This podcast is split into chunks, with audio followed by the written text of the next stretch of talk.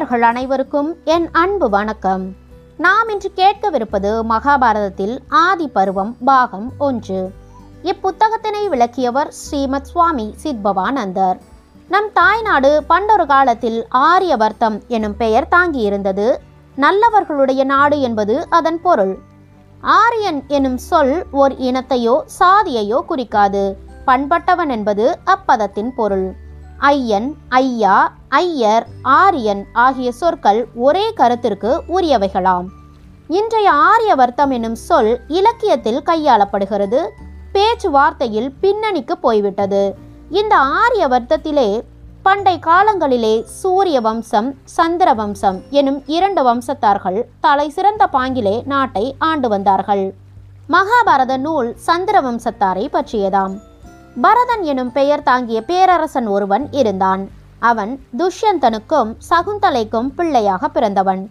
பேராற்றலும் பண்புகள் பலவும் வாய்க்க பெற்றவனாக பரதன் இருந்தான். அக்காரணத்தை முன்னிட்டே இந்த நாடு நாளடைவில் பரத வருஷம் எனும் பெயர் படைக்கலாயிற்று. பரதனுடைய சந்ததியார்கள் அனைவரும் பாரதர்கள் என அழைக்கப்பெற்றனர் இந்த வழிமுறையிலேயே குரு எனும் பெயர் தாங்கிய மற்றொரு பேரரசன் இருந்தான். அவனுடைய வம்சத்தை சேர்ந்தவர்கள் நாளடைவில் குருக்கள் என அழைக்கப்பெற்றனர். கௌரவர்கள் எனும் பெயரும் அதே அடிப்படை சொல்லிலிருந்து வந்ததாம். குருக்ஷேத்திரம் எனும் புனிதம் வாய்ந்த இடமும் குரு எனும் இதே கோமானை முன்னிட்டு வந்ததாம். குரு வம்சத்தில் வந்த வேந்தர்களுள் சந்தனு என்பவன் திறமை மிக வாய்க்க பெற்றவன் தன்னுடைய முற்பிறப்பிலே இவன் சூரிய வம்சத்தை சேர்ந்த இக்ஷுவாகுவின் வம்சத்திற்குரியவனாயிருந்தான். இதே இக்ஷுவாகு வம்சத்தில்தான் ஸ்ரீராமனும் பிறப்பெடுத்திருந்தான். அப்பழைய பிறவியிலே சந்தனு எனும் மன்னனுக்கு பெயர் மகாபிஷன் என்பதாம். சொர்க்கத்திலே மகாபிஷன் நெடுநாள் வாழ்ந்திருந்தான். ஆங்கு அப்பொழுது நிகழ்ச்சியொன்று நேரலாயிற்று.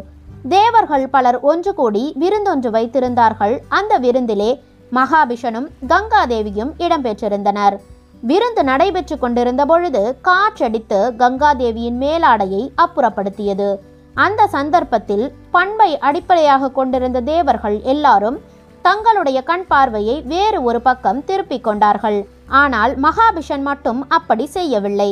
அந்த இக்கட்டிலும் அவன் கங்காதேவியை பார்த்த வண்ணமாயிருந்தான். அவன் அப்படி செய்தது பெரும் பிழையாகும். சிருஷ்டிகர்த்தாவாகிய பிரம்மதேவன் அப்பிழைக்கேற்ற சாபம் ஒன்றை அவ்விருவர் மீதும் சுமத்தினான். கங்காதேவியும் மகாபிஷனும் மண்ணுலகில் மானுடராக பிறந்து அக்கர்மத்தை முடித்தாக வேண்டும் என்பது அச்சாபம். இதுவே சந்தனுவின் பூர்வ ஜென்ம வரலாறு. ஆயினும் அதை பற்றி அவனுக்கு ஒன்றும் தெரியாது. நேயர்களே பாகமொன்று இதோடு நிறைவடைகிறது. கேளுங்கள் கேளுங்கள் கேட்டுக்கொண்டே இருங்கள்.